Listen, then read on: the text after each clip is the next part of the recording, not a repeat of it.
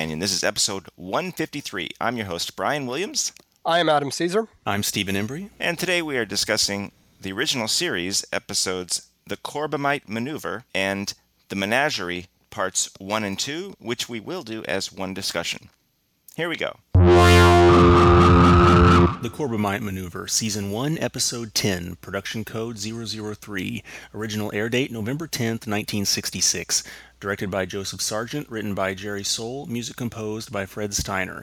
Guest cast include Clint Howard as Balok, Anthony Call as Lieutenant Bailey, Walker Edmiston as voice of Balok, Ted Cassidy as voice of Balok Puppet, Eddie Paskey as Lieutenant Leslie, and Bill Blackburn as Lieutenant Hadley. The Enterprise finishes its third day of star mapping when navigator Lieutenant Dave Bailey spots a large spinning colored cube floating in space. First Officer Spock orders helmsman Sulu to sound the alarm. Down in sickbay, Chief Medical Officer Dr. McCoy is giving Captain Kirk his quarterly physical exam. Spock informs Kirk about the cube, which is maintaining its position relative to the Enterprise. Kirk is annoyed that McCoy didn't mention the alert, but McCoy stubbornly states that he isn't about to jump at every flashing light on the ship. Since the early years of space exploration, Earth vessels have had incorporated into them a substance known as corbomite. It is a material and a device which prevents attack on us. If any destructive energy touches our vessel, a reverse reaction of equal strength is created, destroying. You now have two minutes. Destroying the attacker. The Corbomite. Ah, sorry, folks. I have a cold still. Uh, the Corbomite Maneuver. Steve, why don't you start us on the Corbomite Maneuver? Yeah, so um, I think again, I, I, think it goes without saying. I say this is a memorable episode. Well, nearly all of the, much of the original series, memorable episodes if you've seen it enough times. But um, I remember this as having a bit of a different look. Of course, this was the first uh, first episode shot after the second uh, pilot, I believe, first episode. Um, so it kind of there's you know some of the uniform look is a bit different. You have a little bit different behaviors. Um, of course, Spock yelling and carrying on like he does um, while they're still kind of sorting out their characters. But I always remember this uh, episode because there's you know some bizarre special effects, the the puppet, the uh, Clint Howard, and all of that. I think it's I think it's uh, fun. Um, it's kind of an interesting um, interesting take on you know what space travel can do to people, and that you know not everyone on the ship is is a perfect uh, perfect officer or whatever. You have Bailey uh, kind of breaking up and uh, having issues throughout, and then ultimately, um, you know, finding a place for himself. And uh, I don't know, I don't know what else to say about it. I think it's um, it's it's interesting. It's certainly memorable. Well, I, I can't imagine any anything more frightening than um, a rainbow box. right. You don't, know, you don't know where that thing came from. Mm. you don't know where it's you know where it's been. It, it's it's frightening. it is frightening. And the new VFX I thought made it scarier because you can actually see the rainbow reflection kind yeah, of on the that's cells. wild. Yeah. Yeah, frightening, frightening. Uh, Adam. Uh, Um, first- I, yeah, I agree with that. It's a, it, this is a very you memorable. agree ep- with me about the the, the scary rainbow the box. scary. I don't. I don't know if how frightened I was of the scary rainbow box, but I can see where you're coming from there, Brian. It's um. I'm sure you had trouble sleeping that night. but you can tell me that. You can tell me that later. Um, we could do that off the air. Um, I agree with Steve. Yeah, this is actually a very mem- memorable episode. There's a lot I like about this episode, and um, there's some things I don't like about it. Um, um, I'll tell you, it just seems like a lot of the time there's a, not a lot going on. There's a like a lot of long, dramatic um, scenes that just kind of keep going on and on. I'll give it the example towards the end of the episode when they're being towed by the um, the little part of the ship. It just I don't know. It just I don't know. It just seemed like there was a lot that didn't happen this episode, but at the same time, I do like a lot about this episode. I like about the scenes with Kirk and Spock, where Kirk is trying to decide if they're going to go further into space, and you know they have that discussion. That's what they're out for, out here for.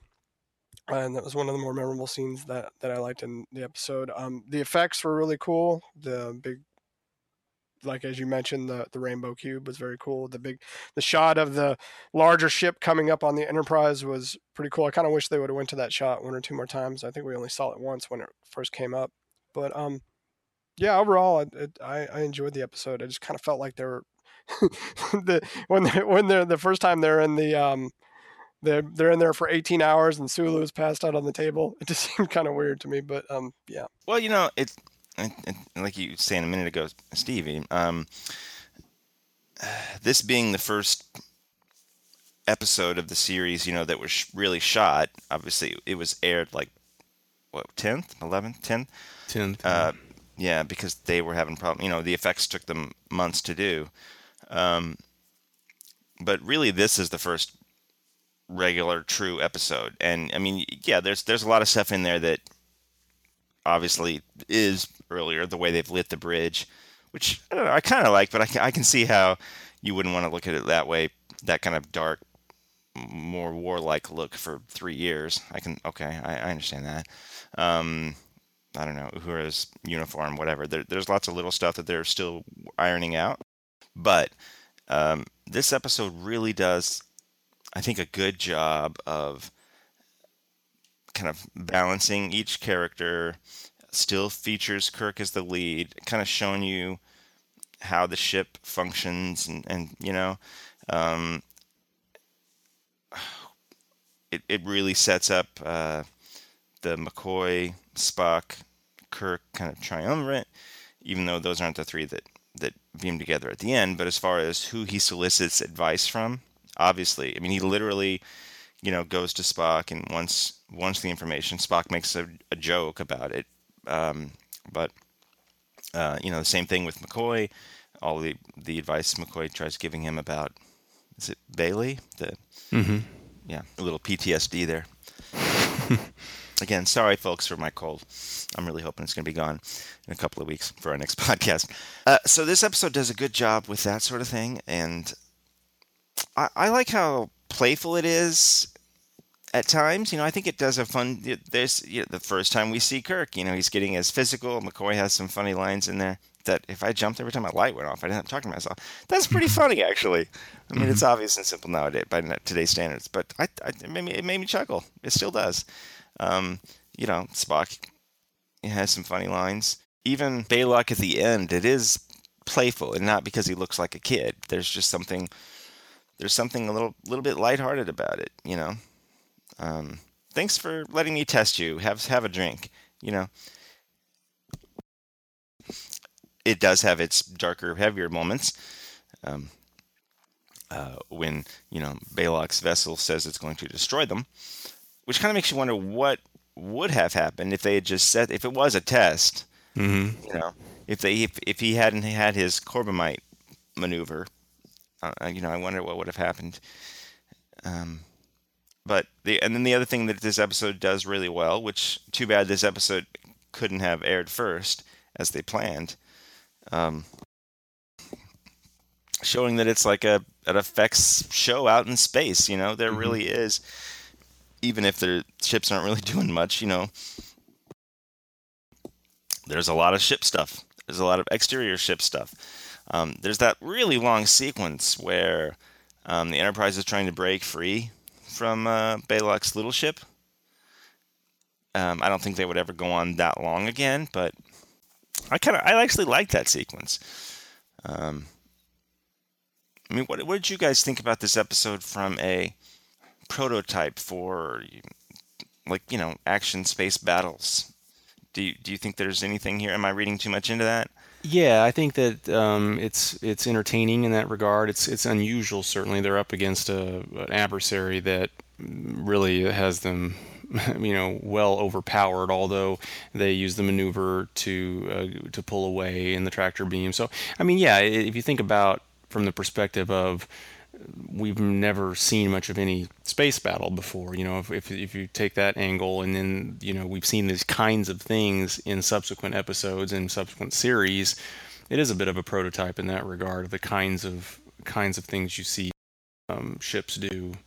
Um, Enterprise uh, in Star Trek or other ships in, in Star Trek. So yeah, I thought it was entertaining, and I, I think it does is a bit of a prototype in that regard. I'd agree. There's a lot that you can kind of see where the direction that they're going to go. I, I, I enjoy the all space episodes. Like I said, I did enjoy this one. I just kind of thought there were like a lot of long lulls in this episode that kind of where nothing was really kind of going on. Did you say lulls like LOLs? There were a lot of long LOL lol laugh out louds. Laugh out louds, maybe like early on, Kirk running around the ship with his shirt off. It's always Mhm. fun to see. Nice glistening sweat for the ladies back in the '60s. um, yeah, like you said, the effects in this were really cool. I, I enjoyed it, and you know, we'll get to see more of that in the future for sure about more Enterprise, what they kind of do with it. So that's what I'm really kind of looking forward to. So I kind of felt like this was kind of the first time we got. There was um, what was it? Where No Man Has Gone Before. There were some really cool effects that I really enjoyed. Um, and in this episode, I really enjoyed the some of the new effects that they had. They yeah, put you in. see, Uh, we're all watching the new effects on this. Mhm. Right. So I mean, um, other than that, they've been kind of subtle, which I which I like too. I mean, you know, you just kind of get some new, you know, they kind of add to the matte paintings or kind of change some things around. I actually watched a little bit of what they did in um, the next episodes we'll be doing. Um, so Yeah. it's very subtle. I mean, it's kind of subtle. Um, even the planets aren't like as spect- spectacular as you think they would be. It's kind it fits the um, what's the word I'm looking for? Just the look of of the show. They're not too, te- Yeah. you know, the planets and everything like that. And it, even the effects, the the big um round spear ship, um, it's not they didn't like redo it. They just kind of added detail to it. So I've been enjoying that because it's not over the top. It's just subtle stuff that just makes it look a little bit better. That fits the the formula of the show or the look and feel of the show of the time. It says a lot to me the way Balok, the way, what he looks like and everything, how in kind of pop culture that's always been. hmm I think that's just a testament to how effective it was casting little six-year-old Clint Howard and you know dubbing him and whatever. But I guess that's what I wanted to talk about. Just last thing here is you, you can look at the two pilots, which were the things that were shot before this, as kind of trying to define the way the show looked. And if you're comparing it from scratch, then of course those things are far more um, eventful. Uh, but this episode does a lot um, for the look of Star Trek for me. When I'm thinking about the original series, I, I think about Balok before I think about Talosians. So I like I like uh, I like the practical effects work here too. Even that Balok Balok's puppet, you know, that's something everybody recognizes and remembers. Okay, may, maybe because it was in the end credits for so long, but yeah, there's a lot there's a lot to like about this episode for me. I mean, I enjoy it. Yeah, it's not I don't know as far as the action. I, I would I would classify this one as more of a flat out action um, episode in the lines, you know, in the likes of say Balance of Terror. Uh, and no, it's not as good as Balance of Terror or Doomsday Machine or whatever, but um, I've always I've always enjoyed this episode a lot. Um, there are a lot of those scenes, you know. There's the the McCoy Kirk sick bay scene. Uh, McCoy Kirk in is that Kirk's quarters where he gets the salad. Which, by the way, I played this for my five year old, and that was his biggest comment. Ew, he has to eat salad. Uh, that really that effect that that was horrific for him. There's those those Kirk Spock moments that are so nice on the bridge. Isn't it inefficient to question you about things you've already decided or something to that effect? Uh, do you guys have a favorite moment in this episode? I like that. I like the scenes with um, Kirk and Spock where they're um, that sp- scene specifically that you were speaking of, where Kirk's trying to decide whether they're well, he's already decided, as as Spock points out.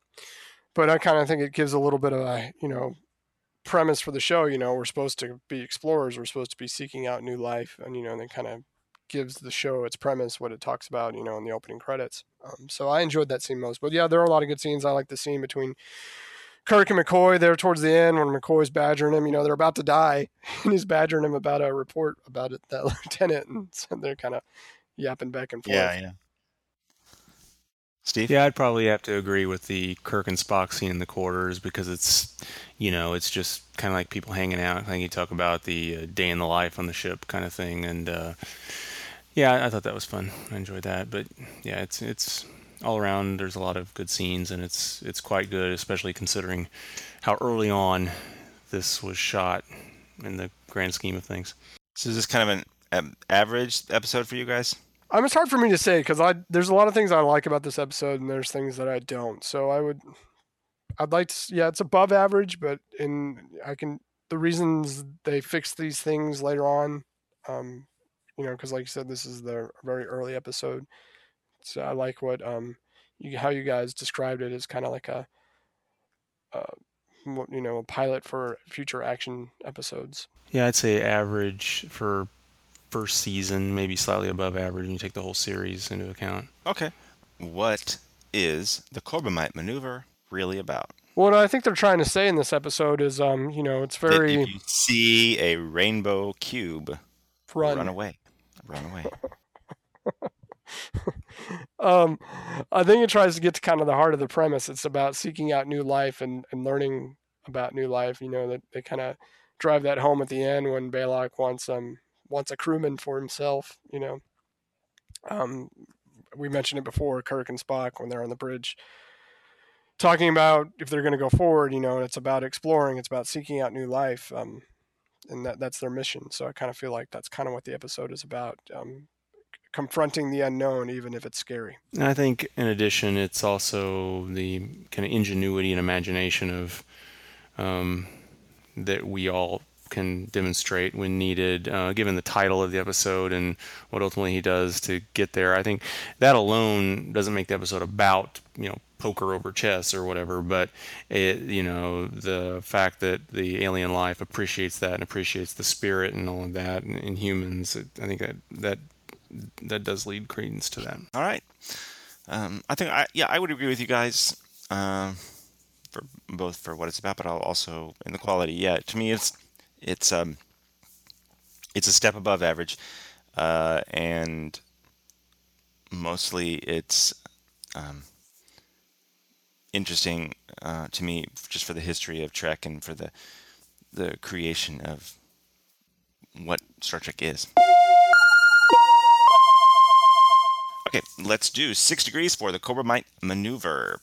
Hmm. All right, so I've got a couple of character questions today. I think those are going to be the hard ones. All right, uh, Adam, you want to go first or second? Um, I guess I'll go first. All right. Ted Cassidy provides the voice of Balok's puppet. We just saw him play what character in What Are Little Girls Made Of? Big guy. Ted Cassidy was he the um? Mm, oh, was he Mud? No. Steve? Is the is the name uh, Ruk? You are correct. It was Ruk. Uh, probably most famous for um, Lurch, right? He played Lurch. Oh my God! Our listeners were like, "What is he talking about?" It's all pops and buzzes Uh, and gibberish. Yeah, it's, yeah, it's just gibberish. Making those words. up. uh, okay, Steve. Mhm. Clint Howard. Clint Howard plays Balok, the little kid that isn't. He played the Ferengi Muk in an episode called Acquisition, in which Star Trek series? Hmm. Uh, was that uh, Voyager? No.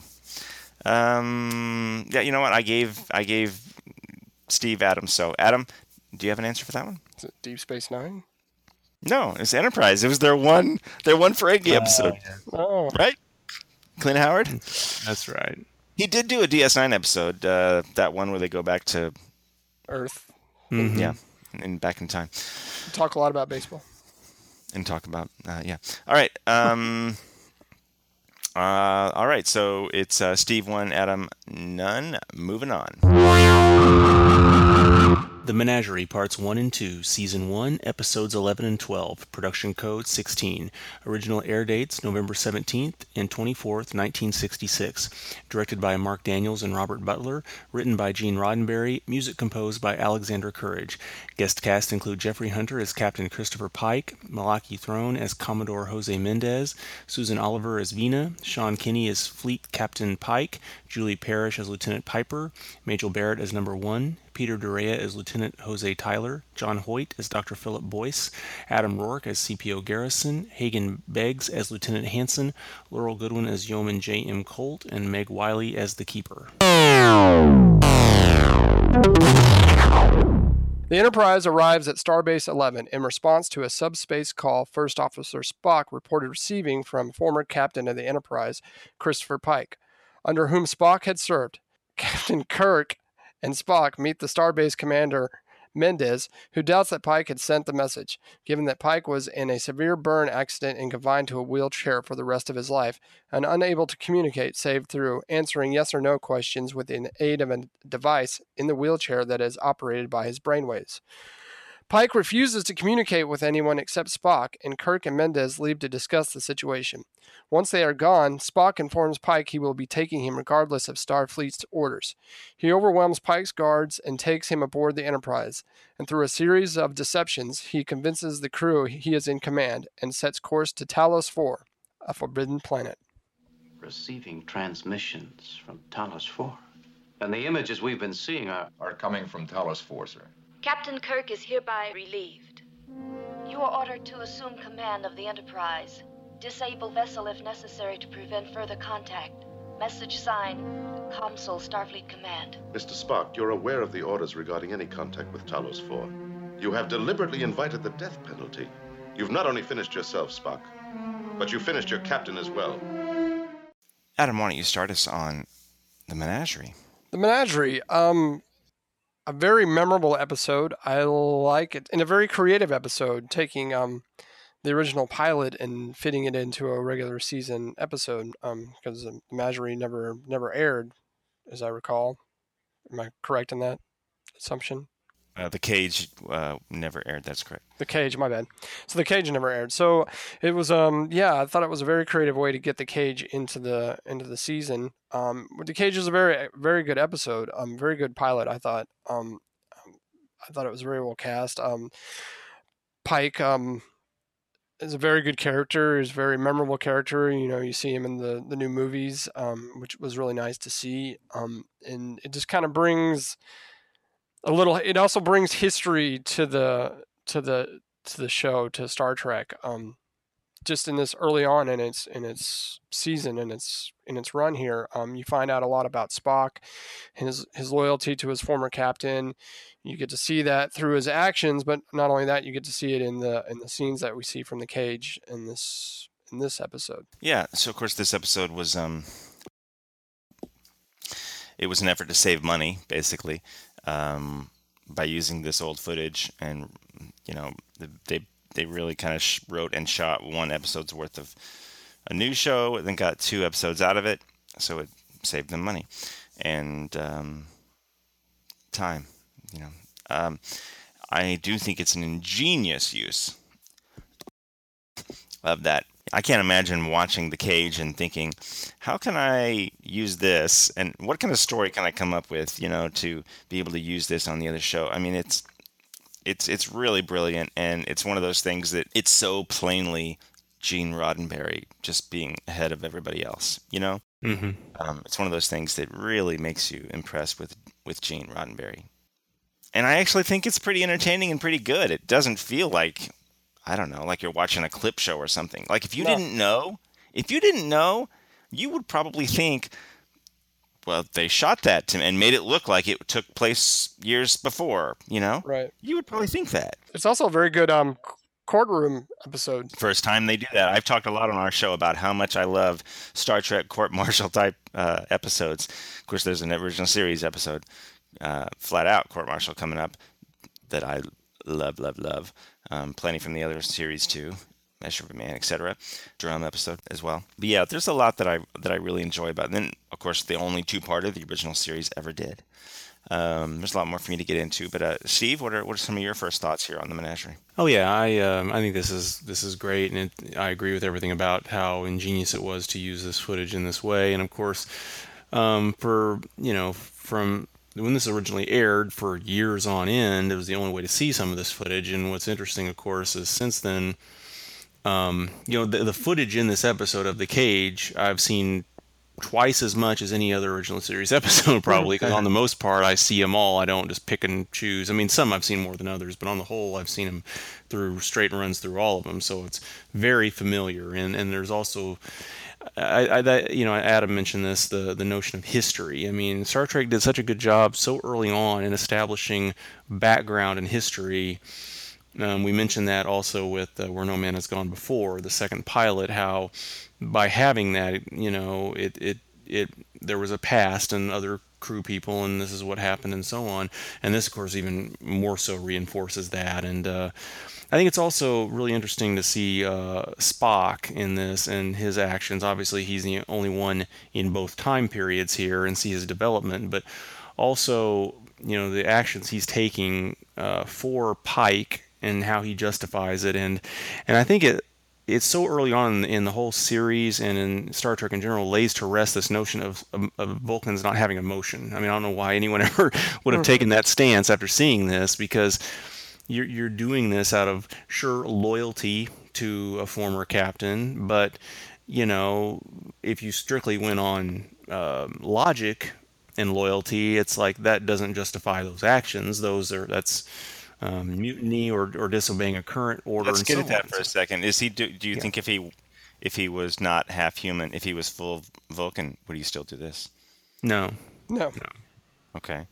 Uh, Well, that- I, a I, I don't think. I mean, having said that, we don't want to stereotype. I mean, you know, we saw on Enterprise, T'Pol did a lot of things that we, you know, wouldn't characterize as standard full-blooded Vulcan doing. But I, I don't think, you know, th- this is a this is, it's a very um, there's a lot of emotion and uh, uh, passion, love, whatever you want to say, in these kinds of actions that you can't justify through some kind of logic, no matter how you how you spin it. You know, so Yeah.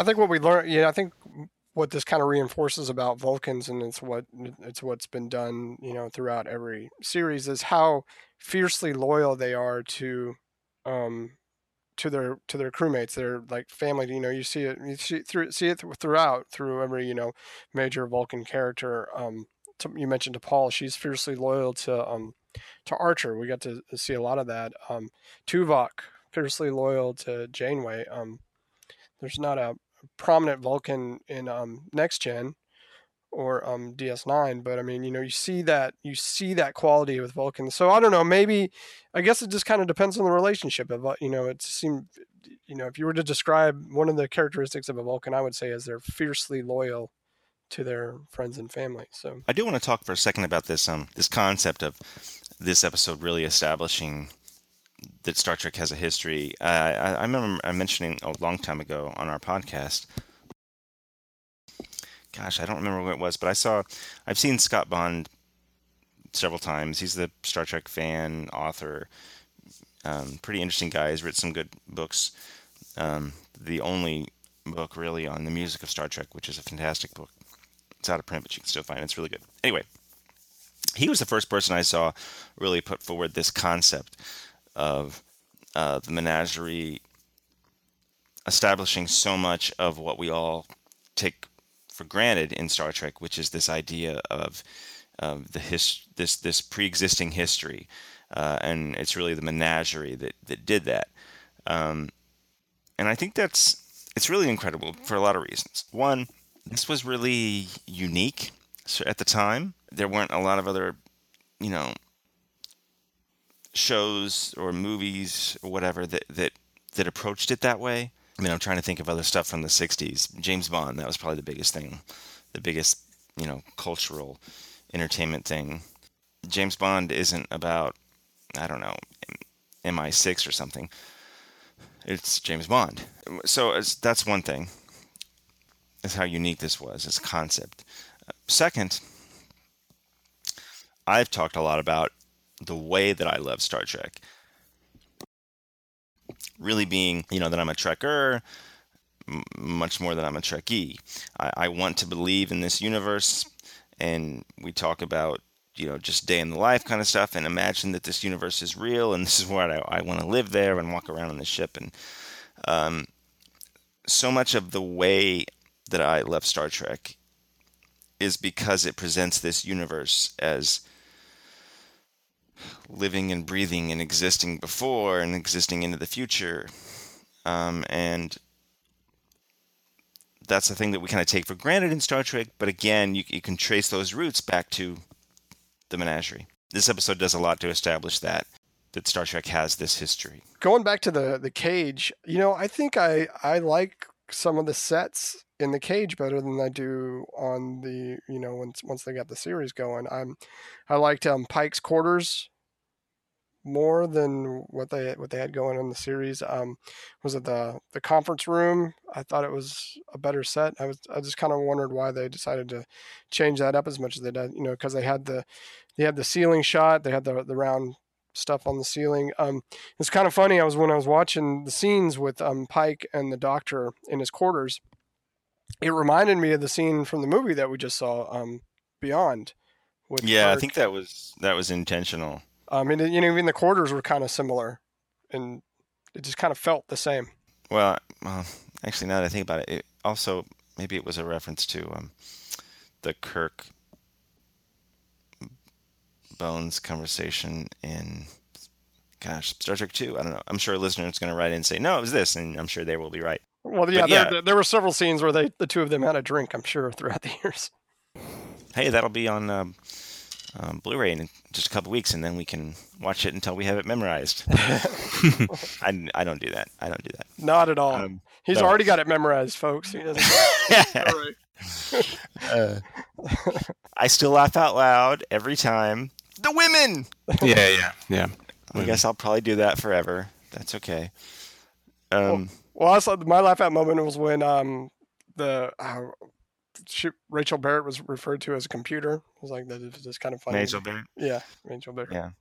hmm There's a moment right near the end when he says, "Let's get back to the ship." Was that like 80 uh, overdubbed with somebody else? Because they was that the one line they changed to make it work as a, you know, not a standalone episode. Do you know what I'm talking about? It's it's the first time I've ever thought this I'm not sure. I didn't really. I didn't catch notice that. because it kind of didn't sound like him. what It sounded like somebody Right. else. Could be. and maybe that's not what he says in the original Cage episode. I'm not sure. hmm I really like that Pike and Vina and the horse all get to have a picnic. hmm Usually you wouldn't invite the horse, but here they do, and I think that's really special if you're So Brian, um, tell me the story. Why did um Jeffrey? Why was he? Why did he not come back?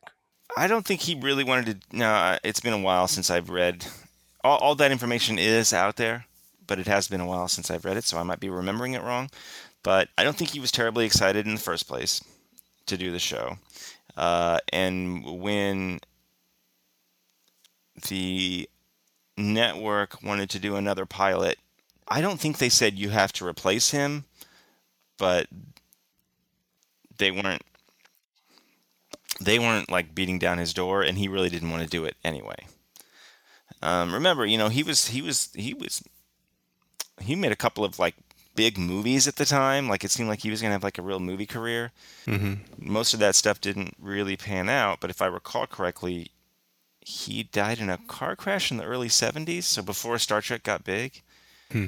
Um, and I remember, gosh, I should I guess I, I should have looked this up before we had this conversation. But I remember his wife had something to do with all of this as well. Like, um, I don't know, maybe she didn't want him to do it either.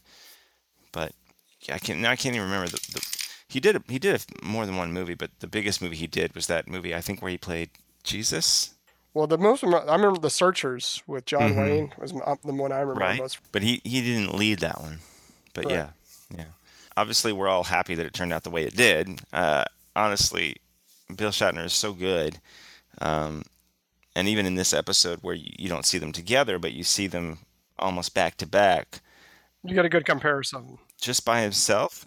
Yeah, like by himself, Hunter is yeah, hey, sure, he's good, he's good. But you see that and you just think they could have done two or three years with him, and it would have just been another show on TV that we everyone would have forgotten about ten years later. Uh, but with William Shatner, Yeah, he plays such a great Kirk, and he gets it. And you know, it seems like Kirk to me, um, or Bill Shatner, he got Kirk quickly. It didn't seem like there was a lot of. I mean, you know, it.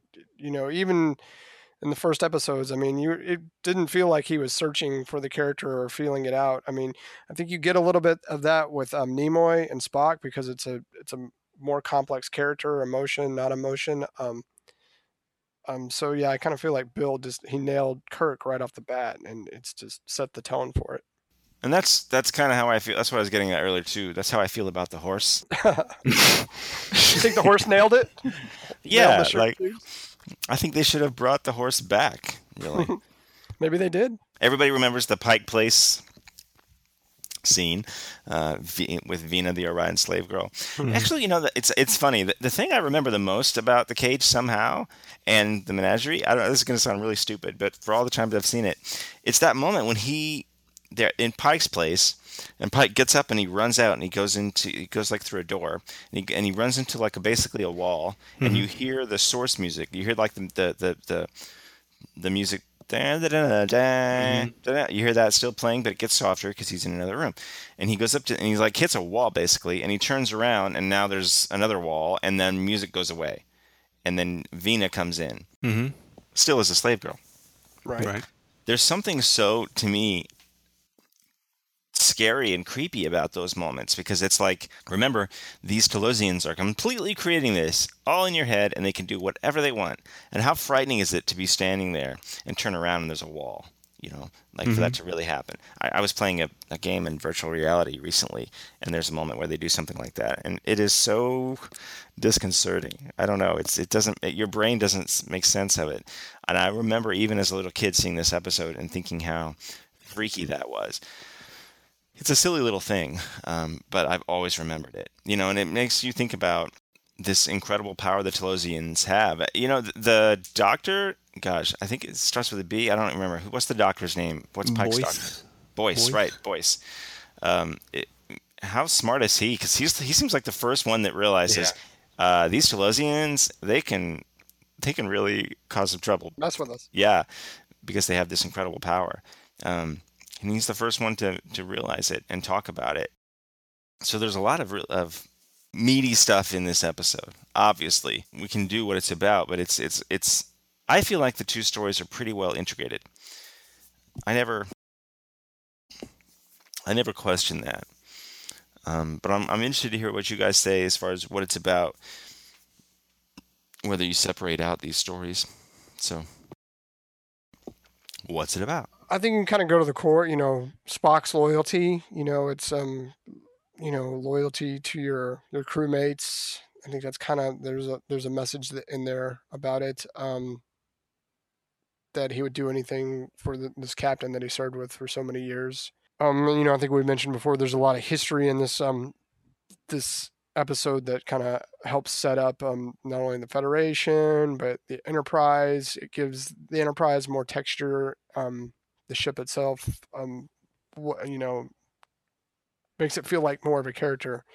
Um, so those are kind of some of the things that I took away from the episode. Yeah, I agree that I mean at the crux of this, and we alluded to it, is the is Spock and the, his character and what he's doing for his captain. But I think in terms of the contrast between the cage and the menagerie, I think what's interesting is it's like if you see them like alone and then see how they end and all this kind of thing. It's kind of like the cage plays on the the plays more on the the fear and kind of the uh, how how twisted and scary it is to have to be have a, if there was an alien control, they could basically make you think and see whatever you want to see. Even though the cage ends in a in a fairly upbeat way because of what they do for Vina, but then the menagerie, since it's kind of a it's a it's a new beginning for Pike, even though he's been through this horrific accident, he can't communicate, he's you know paralyzed and so on, and he can get that life back. It's kind of a, a positive spin on, you know, we all live in our heads. It's all in our heads. Everything's in our head, you know. So it's kind of like there is a there's also a, a good way to look at being able to manipulate one's mind and and be where you want to be and see what you want to see. And I think that's what makes the two episodes different in a way. Was Pike saying when when when Kirk uh, excuse me Spock when Spock initially finds Pike and Pike this is at Starbase uh, 11 and Pike just keeps saying no no is do you think is he saying no because he's worried that because he knows that this could be you know um, a death sentence or something uh, according to Starfleet uh, um, for Spock is he saying no because he doesn't want to get Spock into trouble I always assumed that was the case. Yeah, that's what I took from it as well. Okay. It's not because he would have something against taking advantage of the Talosian's ability to. I suppose we could. Because you get a little Yeah. bit of the sense, if you, you know, when you're thinking about the cage stuff, that he recognizes uh, the dangers in this and the, the Talosian's abilities. It is true. I mean, uh, Pike in the cage not only does he recognize that he has a distaste for it. He he does not like the notion of you know uh, you know when when Vina's saying, "Oh, who do you want me to be? I'll be anything you want me to be." No, that's not an answer. You know, he he he doesn't he doesn't dig that. You know, so I see what you're saying. That it's an interesting thing to ponder. Is would would Pike really want this? Would does he want to live like that? You know, given what we saw of his character in the cage footage. Yeah, it's interesting. I think they kind of set that up. Um, you know, the cage does it. They show it in the menagerie here. I think he has genuine feelings for Vina. Mm-hmm. It's true. Yeah. Obviously, at the end, he has a choice whether he wants to go or not. They they kind of make it clear: do you want to go or do you want to stay? And he chooses to go. So. So pretty cool. A, a good episode that establishes so much of what Star Trek kind of means to me and and the the very things that allow me to love it in the way that I do. I can't imagine. I can imagine Star Trek. Here's the highest compliment I can pay to the Menagerie parts one and two. I could imagine all of Star Trek without every episode we've talked about before this one. But if you take this episode away, I think all of Star Trek transforms Hmm. in a way that I that I wouldn't like. And that's about the highest compliment that I can pay this episode. So above average, significantly above average, a really good episode that occasionally borders on great, but so weighty and so powerful for what Star Trek is uh, that I have to love it. All right, let's do six degrees for the menagerie. Uh, let's see. Adam went first last time, so Steve, you get the character question. It's a tough one. Hmm. All right. Malachi Throne plays Commodore Mendez. In Star Trek The Next Generation, he plays a Romulan senator that lures Spock to Romulus for nefarious purposes in the episodes Unification 1 and 2. Name his Romulan character. It's uh, Senator uh, Pardek. Oh my gosh, I thought that was so hard, and you got it without hesitating. Bam! Oh my lord. Uh, Adam Majel Barrett plays number one, Captain Pike's number one. What's the next? This is a weird question. Why did I ask this? Okay. What's the next live action Star Trek role she performed after the original series? So I'm not necessarily saying a different role or whatever. I'm not saying the character she plays. I'm just saying the next Star Trek thing she did, the next live action Star Trek thing she did after the original series. Motion picture. Yep, motion picture. That wasn't even a very well asked. que- It was not a good question. I take responsibility for that crap. uh, well, you know, there was a ball game and a debate at the same time. What are you going to do, folks? Cubs won, by the way. It's two two. Oh my lord. Okay. It will now be a best of three series. Yep, yep. Hopefully, the audio quality of this episode is improved. We are trying a new method to fix some of the problems we've had in the past. But as I was joking before we started, even if it is, I still have a cold, so I will sound funny regardless. Um, so sorry for that, but hopefully it sounds great. Whew. Man, we're already through Menagerie. Golly. That worked out for us to be able to do that in one discussion. I didn't exactly. I mean, of course, I planned it so that we would have that together. Have you guys ever watched the original series in production order? No, I don't know. Not all the way through. So that Corbomite Maneuver is the first one you watch, you know, after the pilots. I think the last time when I first watched it on DVD, I actually watched The Cage first, and then started the series. Mm. But that's close as I've come. I've seen. I probably. Yeah, I've probably seen bits of it in that order, but not not the whole thing. No. I'm just so used to broadcast order. That's what I've always done. It doesn't. It, it feels weird to me to do anything else. I don't know why. okay, folks. Thank you so much for spending an hour with us. We are excited to do the next three episodes in two weeks. And until then, you can follow us on Facebook, Facebook, Facebook.com slash Trek Companion. Our Twitter, Twitter handle is at Trek Companion. You can send us an email, trekcompanion at gmail.com. Um, let us know uh, what you like, what you don't like, what you want to change. I don't know. Haven't had an email in a while. Let's see. Um, also, you can also you can leave us uh, reviews on iTunes. That helps people find us, so that's really great. Um, so once again, thanks for joining us, and until next time, take it easy. Bye, guys. See ya.